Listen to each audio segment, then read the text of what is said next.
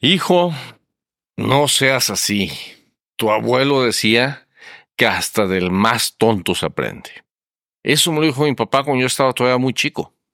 Y es que desde chiquito, desde los tres o cuatro años, una cosa así, yo aprendí a leer solito. Aprendí a leer solito en la casa y uh, vivíamos con mi abuelita, entonces me gustaba pues leer lo que pudiera, ¿verdad? Cuando acabas de aprender algo se te hace lo más maravilloso del mundo y lo que ella tenía en la casa eran enciclopedias. Entonces eh, leía yo muchas enciclopedias, empecé a aprender mucho de cosas uh, de esa manera. Eh, cuando mi papá llegaba en la tarde del trabajo, nos sentábamos en la televisión y veíamos un programa que se llamaba introducción a la universidad. Entonces, desde muy chiquitito empezaba yo a estudiar sobre matemáticas, historia y geografía y muchas cosas muy interesantes. Y, y eso a lo que me llevó fue a que creía, llegué a creer que yo lo sabía todo. me sentía, así como decía, como dice una prima, me sentía la divina garza envuelta en huevo. uh, y eso es un problema, porque el sentir que yo sabía todo me cerraba ante lo que decían mis amigos, mis compañeros, incluso mis maestras. Y, uh, y eso, pues obviamente, no me permitía aprender algunas otras cosas que podría haber aprendido de otras maneras, ¿verdad? Y, y, y, cuando nosotros estamos en algo, cuando nosotros estamos haciendo alguna actividad, eh, un negocio, lo que sea, muchas veces llegamos a creer eso mismo, llegamos a creer que ah, yo ya lo sé todo, si llevo tanto tiempo de experiencia en esto, ¿sí? Ya tengo tres años de experiencia haciendo marketing, ¿sí? Lo sé todo sobre el marketing. Llevo cinco años de experiencia, eh, no sé, como dueña de una estética, lo sé todo acerca de este negocio. Y, uh, y eso puede ser algo que nos esté frenando terriblemente de alcanzar un nivel de éxito importante, porque no estamos abiertos a aprender cosas diferentes. Ahora, no estoy diciendo que la gente sea tonta y que todos me hacen tontos, no, no, es lo que quiere decir la frase. Eh, la frase se refiere a que de todo el mundo podemos aprender. Si yo tengo una imprenta y tengo muchos años de, de experiencia con mi imprenta, eso no quiere decir que no pueda llegar un nuevo jovencito a trabajar para mí y que tenga que, él pueda tener una idea brillante que jamás se me hubiera ocurrido y que a lo mejor mejora grandemente mi proceso de producción, por ejemplo. Sí. Eh, no quiere decir que no pueda llegar a alguien que se ha dedicado toda la vida a, no sé, es carnicero y que una idea que tenga me pueda servir en mi negocio. ¿sí? Recordemos que, por ejemplo, uh, Henry Ford para crear pues lo que es el, el, el, proceso de producción en serie de los automóviles, se basó en el proceso de los rastros, fue donde vino la idea de algo, de, de una industria completamente separada, completamente diferente a la industria de una una industria que podríamos decir que no tenía absolutamente nada que ver. ¿sí?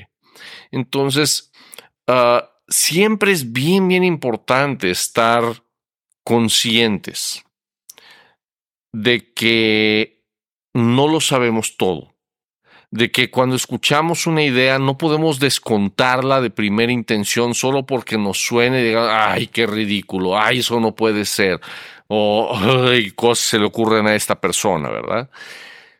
Tenemos que ser en la vida, tenemos que ser curiosos, nunca cínicos. Podemos escuchar, evaluar y, uh, y en muchos casos incluso probar antes de poder decir esta idea tiene mérito o esta idea no tiene mérito. ¿okay? Si nosotros hacemos eso, si nosotros abrimos nuestra mente, somos curiosos, sobre todo lo que podamos aprender de áreas diferentes, de escuchar las opiniones de las personas sobre cosas diferentes y pensar cómo podemos aplicarlo para nuestro negocio, para nuestra familia, para nuestra vida, para nuestro desarrollo personal, profesional. Vas a ver que vamos a tener muchísimo, muchísimo mejores resultados que si somos cínicos. Sí. una persona cínica no puede avanzar, no puede crecer, no puede desarrollarse, porque simplemente no está abierta a nueva información, no está abierta a nuevas formas de hacer las cosas, no está abierta a nuevas ideas. Y cuando estás cerrado a todo lo nuevo, pues pueden pasar 50 años con tu negocio, pero no vas a tener 50 años de experiencia. Vamos a tener un año de experiencia repetido 50 veces. En vez de eso, tenemos que transformarnos con el tiempo, aprender cada vez más, desarrollarnos con el tiempo. Y ah, imagínate esto, cuando los hermanos McDonald pusieron su pequeño restaurante de hamburguesas, ellos entendían muy bien sobre sistemas, sobre crear un sistema interno para que las órdenes salieran lo más rápidamente posible. ¿sí? Fueron maestros en crear sistema. Pero no estaban abiertos a otras cosas, no estaban abiertos a aprender sobre cómo crecer ese negocio más allá de sus cuatro paredes. Llega Ray Kroc y Ray Kroc se da cuenta de que si ese sistema interno lo replicaba en otros lugares, iba a tener muchísimo éxito. Sí. Y él le compra el restaurante a los hermanos McDonald's y, y empieza a crecer lo que es la franquicia McDonald's.